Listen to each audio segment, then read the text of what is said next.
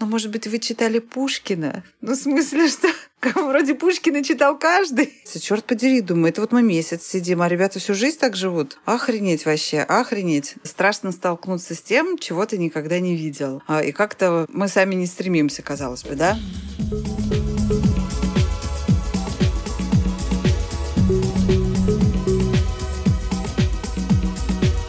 Привет! Это подкаст «Наизнанку», и мы его ведущие Даша и Алена. Мы рассматриваем жизнь с нестандартных ракурсов и пытаемся ее понять вместе с вами. И помогут нам в этом наши гости.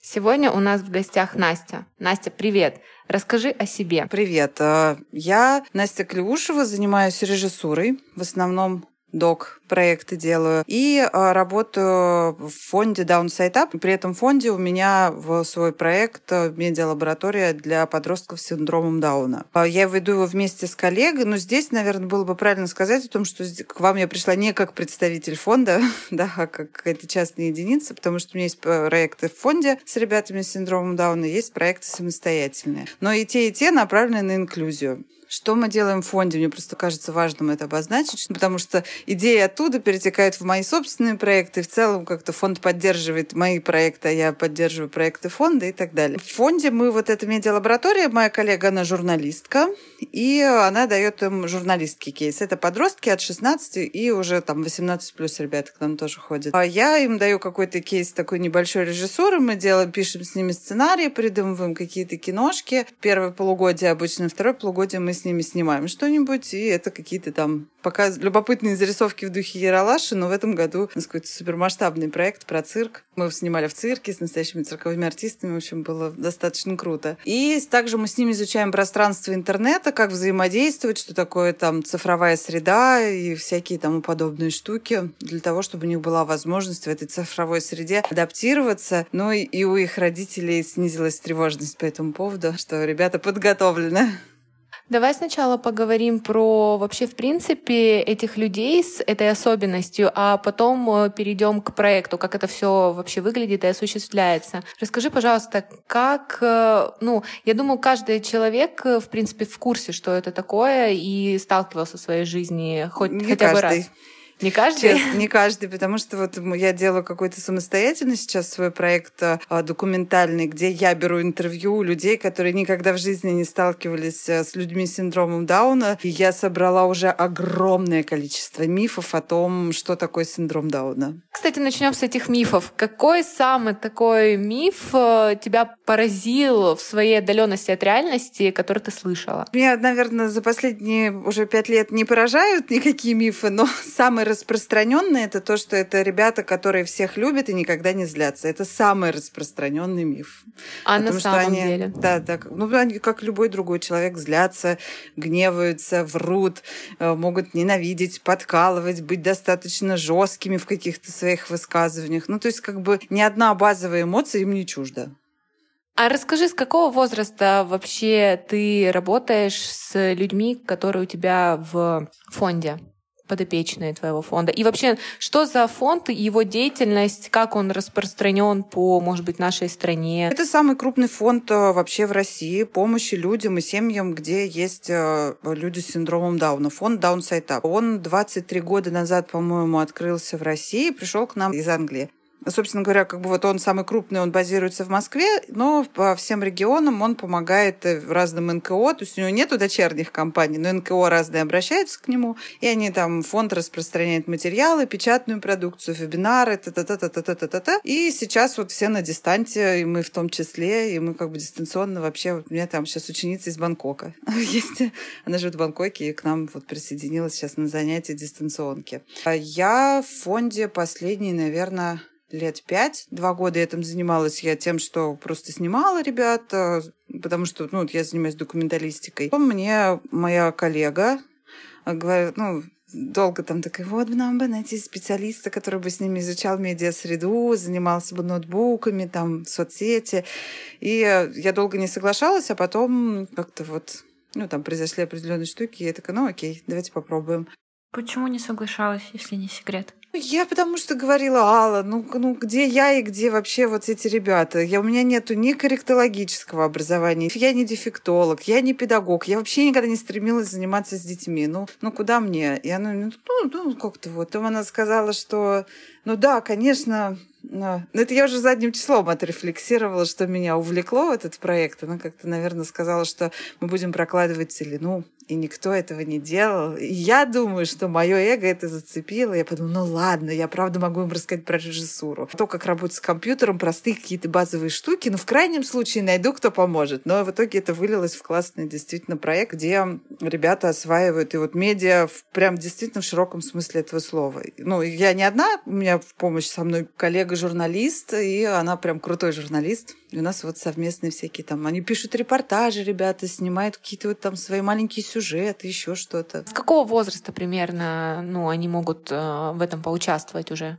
Ну вот у нас самая младшая ученица сейчас 14. До этого были от 16 лет ребята. Ну то есть это такие подростки. С маленькими детьми я лично не работаю. В чем особенность вообще вот с твоей стороны? Как происходит этот вот учебный или творческий процесс тоже? На самом деле вот особенностей нету. В этом-то вся и задумка, наверное, наших экспериментальных лабораторий внутри этого фонда. Ну, то есть у меня не одна такая экспериментальная, у нас там также есть студия мультипликации, театральная студия. В фонде, где работают ребята э, педагогами, ну, педагогами в кавычках, да, то есть как бы, которые не имеют профильного образования корректологов. У меня нет специального подхода, я просто такая, значит так, так, ребята, у нас есть дисциплина, как бы мы изберем телефонное занятие только если я сказала, как бы если у нас нет задачи, мы сидим и слушаем. Ну, понятное дело, что я придумываю это, исходя из их интереса. Понятное дело, что я там такая, ага, наблюдаю, вот этому интереснее там. Вот эта девочка любит Полину Гагарину, а этот товарищ Егора Криды. Мой материал будет основан на их каких-то увлечениях, вот, ну, чтобы их как бы втянуть в достаточно сложные какие-то структурные штуки. Но в целом, как бы, я все равно действительно, я не разговариваю с ними как с какими-то там, да, ну, вот особенными детьми или особенными ребятами. Ну, как бы, ну, как, вот как я со своей дочерью 11-летней разговариваю, примерно так же. И расскажи, как э, вообще все это происходит? То есть э, ты им даешь какой-то материал, теорию, да, полгода, правильно я понимаю? И после этого... Мы с коллегой пошли такой штукой, мы пошли от практики к теории. Мы не изобрели велосипед, на самом деле просто нас обеих вдохновляют какие-то европейские системы образования. Вот. Вот.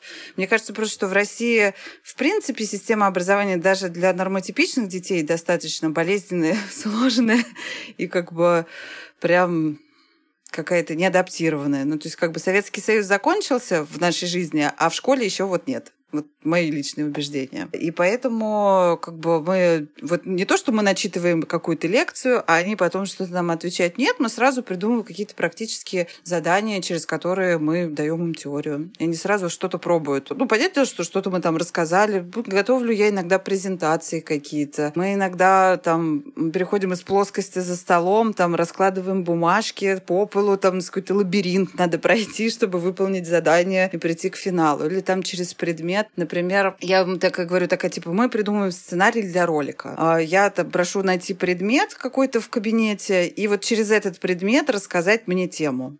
Это может быть все что угодно. Это может быть, я не знаю, там рамка, карандаш, стул. Ну, на что фантазии хватит. Как ты будешь взаимодействовать с этим предметом и рассказывать мне, там, не знаю, правила перевернутого треугольника. И вот э, первое время очень долго, как бы вот новенькие, когда приходят, раскачиваются, вот тоже так, ой, ай, э, а потом нет, а потом как бы...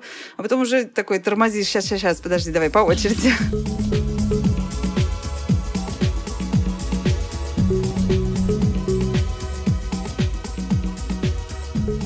Европе вообще, в принципе, понятие медиаграмотность вводится на уровне школы, да, и они сейчас стали его адаптировать под ненормотипичного человека. И вот только-только это набирает какие-то обороты, а, поэтому как бы опереться на чей-то учебный план я не могу, да, я вот каждое занятие придумываю свой. Сверяю его с коллегой, мы обсуждаем, какие мы можем сделать упражнения, то есть вот мы как бы годовой смотрим, такие, ага, ну давай вот сейчас вот три занятия говорить про интервью, давай, ага, а что мы будем делать? Давай мы сделаем вот такие упражнения, практически такие упражнения там таки, такую часть теоретическую мы будем делать. Опять же, мы отталкиваемся от того, что их окружает, что им интересно, чтобы у них была какая-то такая более высокая мотивация. Организовываем поездки куда-нибудь, чтобы, ну, репортаж, например, это жанр как бы событийный, ты же не можешь там написать репортаж, сидя дома. Ну, можешь, конечно, но вряд ли. Ну, мало каких-то событий происходит у тебя, когда ты никуда не выходишь, да, мало динамики. Поэтому а, как бы вот в офлайн нашем процессе мы ездим куда-то на какие-нибудь там выставки, форумы, и ребята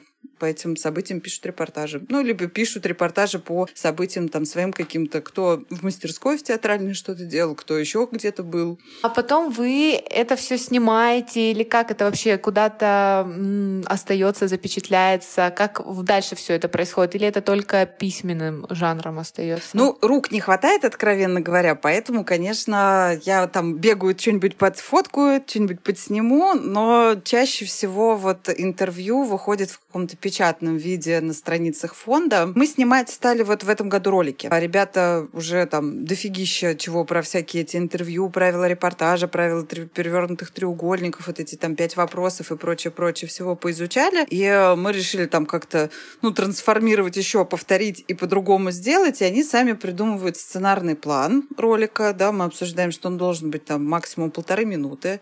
Дольше никто никогда в жизни не посмотрит.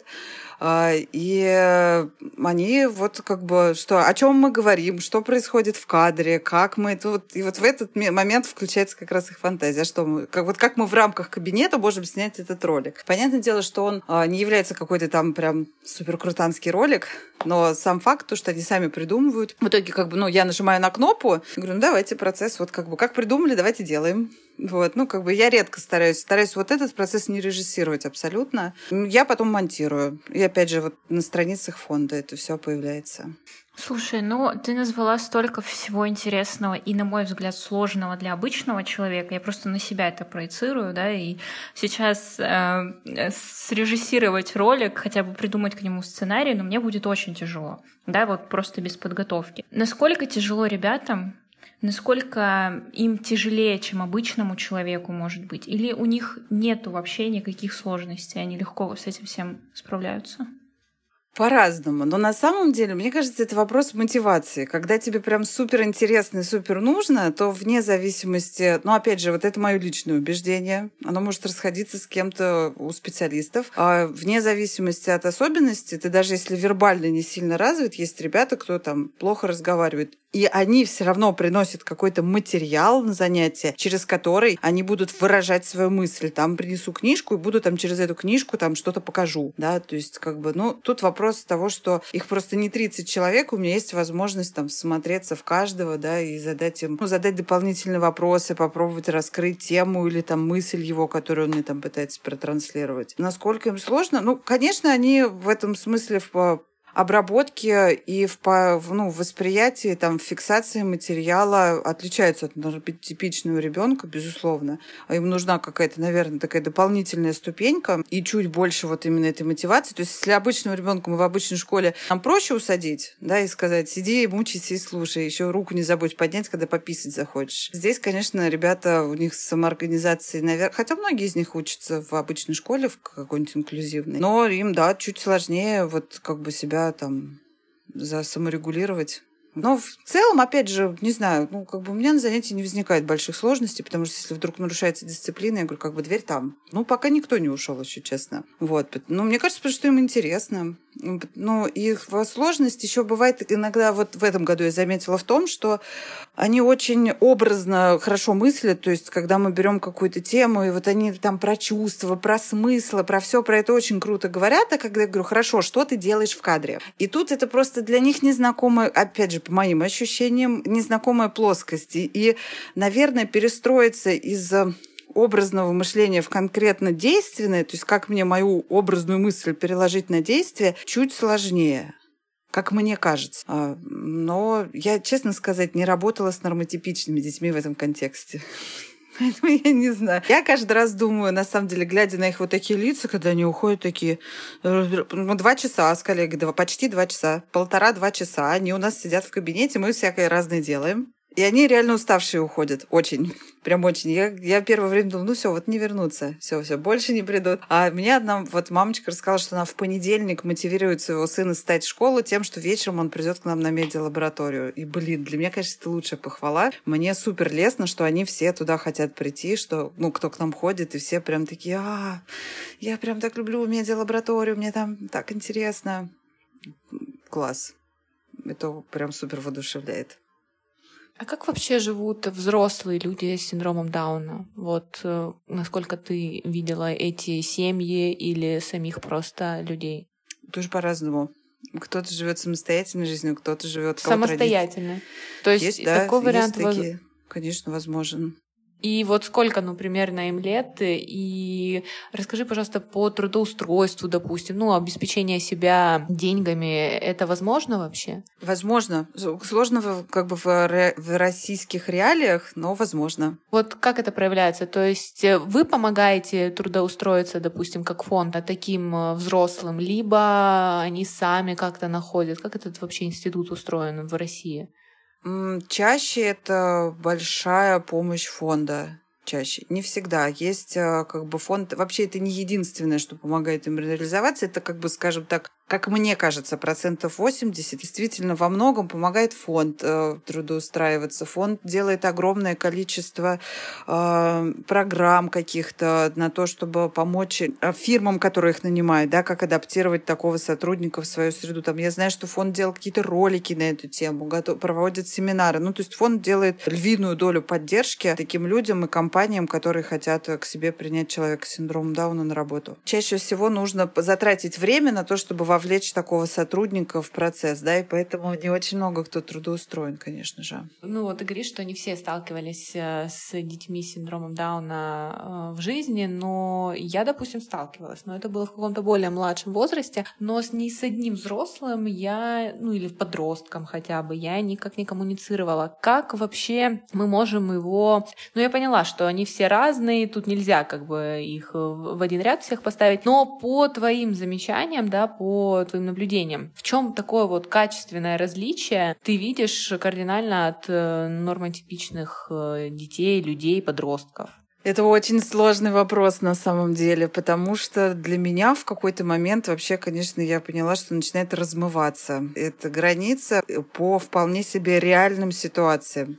Недавно мы, короче говоря, снимали как раз последнюю нашу зарисовку которую написали ребята по сценарную вот эту про цирк. И к нам приезжает гример, девочка такая вот э, архетипичная э, э, девуся с надутыми губами, с такими ресничками, блондиночка. Оказалась, конечно, милейшая девушка, вот. Но она архетипична в том смысле ее интересы вокруг этого. Ну, то есть э, такой образ, и она, в принципе, своими интересами, сферой своих интересов очень подтверждает вот как-то свой внешний вид. И сидит, она гримирует парня, который вот как раз вот учится учится, и у нас в медиалаборатории тоже. И я начитанный человек, но Гриша начитаннее меня в четыре раза, серьезно. И э, Гриша как-то, э, для него это был какой-то новый совершенно опыт, потому что, видимо, в его среду никогда не попадали такие девушки. Гриша 25, по-моему, и э, он так начинает ее расспрашивать про то, что ли, читала ли она там «Зверобой», читала ли она там вот это, читала ли... Последнее, что он с Надеждой спросил, ну, может быть, вы читали Пушкина? Ну, в смысле, что вроде Пушкина читал каждый. А она так неловко, как бы такая, типа, ну нет, как бы все вот не было возможности, ну как-то интересы другие. Он попытался зайти с другой стороны. Он начал пытаться зайти через кино. Ну, как бы Гриша, опять же, насмотренный товарищ. Он смотрит шедевры какой-нибудь там мировой, э, мирового кинематографа, и он тоже начал ей экранизации. Говорит, ну, может, вы, хорошо, говорит, может, вы смотрели тогда экранизацию вот этого года, а вот этого. И подбирается к нашему времени, как бы с надеждой, что, может быть, что-то посовременнее она смотрела. Ну, как бы, опять же, это не область ее интересов, и поэтому, конечно, она не, не смотрела ничего, что перечислял Гриша, и он так растерянно на нас поглядывал, типа, что, что не так, ребята? Вот, поэтому как бы это не единичный случай. Гриша не в этом смысле а, не я, да, не единственный человек, который может вот как бы на таком уровне с тобой поддержать беседу. У него есть свои какие-то нюансы в характере и в поведении, но с другой стороны, как и у любого другого человека, да, то есть и вот где границы этой нормы, ну фиг его знает. Я не знаю. То есть она, как бы, я вижу, различия есть. Я не говорю, что мы там все совсем все одинаковы. У нас вот базовые точно потребности, базовые чувства. Нам всем хочется одних и тех же вещей. Абсолютно точно. А, ну, различия есть. Но, с другой стороны, не знаю. Вот мне нравится идея, что каждый человек особенный, это нормально поводу, кстати, базовых э, каких-то вещей, могут ли взрослые или подростки с синдромом Дауна влюбляться, строить отношения, что очень важно? У меня такая драма любовная на занятиях развертывалась. Расскажи. Просто. У нас э, был потрясающий ученик, э, который сейчас просто ушел из нашего вообще, в принципе, фонда, и он там в другом месте занимается, он уже совершеннолетний. И девочка, она до сих пор вот у нас в фонде приоритетно. И у них были лет, наверное, примерно с 13-14 у них там роман, и он закончился. Вот парень этот уходил, порвал совсем отношения с фондом, с ней, везде. И она так переживала. Она так, ну, блин, ну, вы представьте, как бы у вас серьезные отношения у кого-то очень долго. Тем более, да, первая любовь, подросткового, а потом такое все нахрен. Ну, до сих пор переживает, я знаю.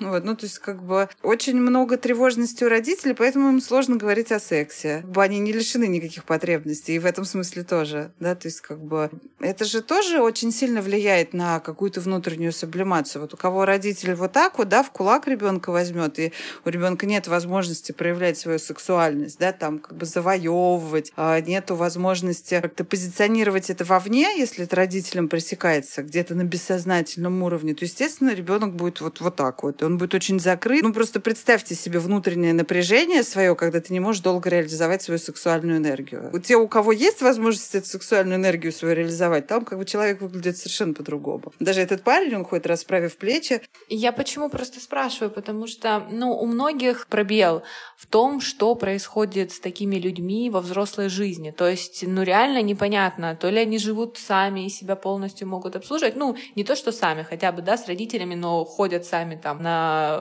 учебу. Поэтому я спрашиваю, чтобы люди немножечко свои расширили познания об этом. Да, я понимаю, о чем ты. Я вот, например, с этой идеей делаю вот сейчас э, такой непосредственно не с фондом связанный, а свой собственный док-проект. Я тоже, я вот как раз разговариваю с людьми, которые никогда не взаимодействовали с людьми с синдромом Дауна. В контексте изоляции. Я придумала проект до изоляции, изоляции. Но я подумала, когда случилась вся эта изоляция, черт подери, думаю, это вот мы месяц сидим, а ребята всю жизнь так живут. Охренеть вообще, охренеть. Надо обязательно над этим порефлексировать. А, ну, в смысле, вот в этой работе. А идея была в том, чтобы собрать какие-то определенные мифы и также проинтервьюировать ребят, чтобы как бы не я рассказала вот так, да, как вам сейчас, что все-все у них бывает, и сексы хотят, и там как бы злость чувствуют, все бывает. А чтобы они сами об этом рассказали. И причем как бы, ну, не в лоб впихнуть, а что типа, смотрите, человек с синдромом Дауна хочет все как и вы. Нет, а чтобы мы смотрели на нормотипичного человека и не на нормотипичного человека. С нами происходят очень похожие вещи. У нас э, очень похожие желания, да, то есть это достаточно, наверное, сложные чувства ассоциировать себя с тем, кто на тебя вообще не похож, да? Сразу вспомнила мой самый любимый социальный ролик на эту тему, где в магазин приходит э, женщина и начинает вот так вот спрашивать, где находится вино, оказывая какими-то жестами. Перед ней стоит девочка с синдромом Дауна, сотрудник магазина, и говорит ей, смотрите, вот вы пройдете прямо, с левой стороны будет э, молочная продукция, и справа от молочной продукции вы можете найти вино. В этой ситуации мы как бы видим, что нормальный человек ведет себя странно, человек с синдромом ведет себя нормально. И мне кажется, вот важно, это как бы суть вообще э, коммуникации, это что, ну, как бы ты разговариваешь как с обычным человеком. Если тебя не понимают, ты просто ищешь другие какие-то там слова или по-другому объясняешь, да? Я почему говорю, если бы э, таких людей было больше в каких-то общественных местах, я думаю, эта бы граница постепенно бы начала стираться. Конечно. Э, потому что это бы стало бы нормой, и это стало бы видимым. Последний раз, когда я видела человека с синдромом Дауна, ну, очень давно.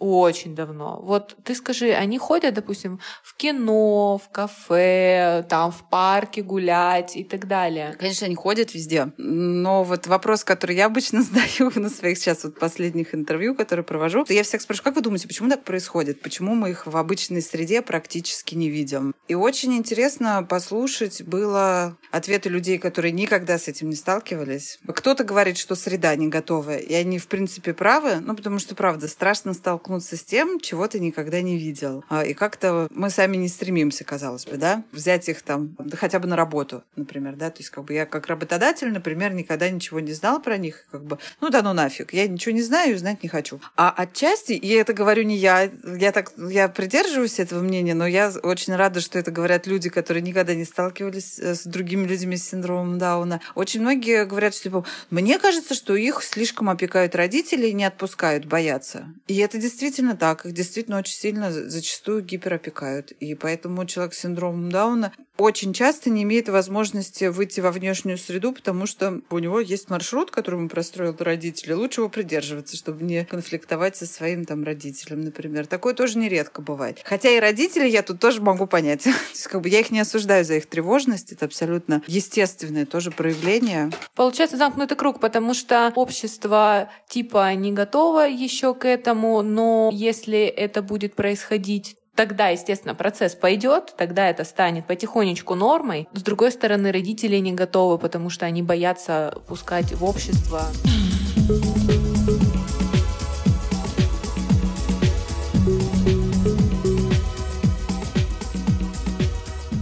скажи, пожалуйста, вот по поводу, кстати, работы. Э, я так, насколько я знаю, что государство нас поощряет, если организации берут к себе людей, если у них есть инвалидность. А насколько я знаю, там какое-то идет освобождение от налогообложения на этого работника. Какие организации мы могли бы пролоббировать э, вот эту идею, да, где эти люди с удовольствием могли бы работать и были бы там полезны? Я знаю, что все эти программы в фонде существуют, помощи и так далее, но что действительно действительно очень сложно они реализовываются. И да, вроде бы, я, насколько, опять же, я знаю, что действительно, да, есть э, в государстве такая инициатива, что если ты занимаешься инклюзией, то тебе там уменьшается налогообложение, что должно вроде бы стимулировать людей, да, брать на работу такого сотрудника. Уровень страха, я к тому, что вот нет информации, страшно с ней встретиться, да, и мне кажется, что, ну опять же, все, что мы вот в фонде я обсуждала с людьми, которые этим занимаются, да, там более плотно, нежели чем я, я просто не занимаюсь их трудом трудоустройством, поэтому я не могу корректно ответить.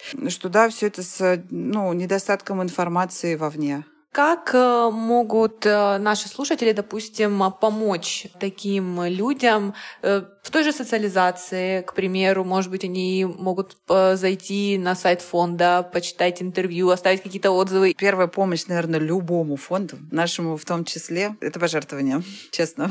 То есть, как бы, понятное дело, что... Регулярные. А, да, регулярные. Это вот, ну, первое, что помогает, особенно сейчас после условий кризиса. Мы еще, слава богу, вот по каждому собранию я понимаю, что мы еще держим держимся, и у всех есть зарплата, но это будет тяжелый год, прям очень тяжелый год. И э, для всех фондов в том числе, то есть как бы мы не исключение, нам как-то пока вот фандрайзинг еще привлекает какие-то средства. Это, наверное, первое, чем можно помочь. Второе, если есть какая-то идея, фонд всегда, я знаю, что открыт. Всегда можно написать прям напрямую фонд через форму обратной связи, как минимум, что типа я хочу быть волонтером. Очень много волонтерской деятельности, на которую всегда привлекут, там, не знаю, где-то сопроводить, где-то еще что что-то. И что может сделать волонтер? Вот просто для людей, которые еще не в курсе. Есть всегда возможность там сопровождения это волонтеры, как правило, делают, да, на какие-то мероприятия привлекаются волонтеры в качестве, ну, каких-то мелких задач, да, решения. А что твоей касаемо медиашколы? Вот, вот с ней что интересно? Как-то можно там поучаствовать, помочь или вообще, не знаю, пригласительные куда-то вам выслать, например?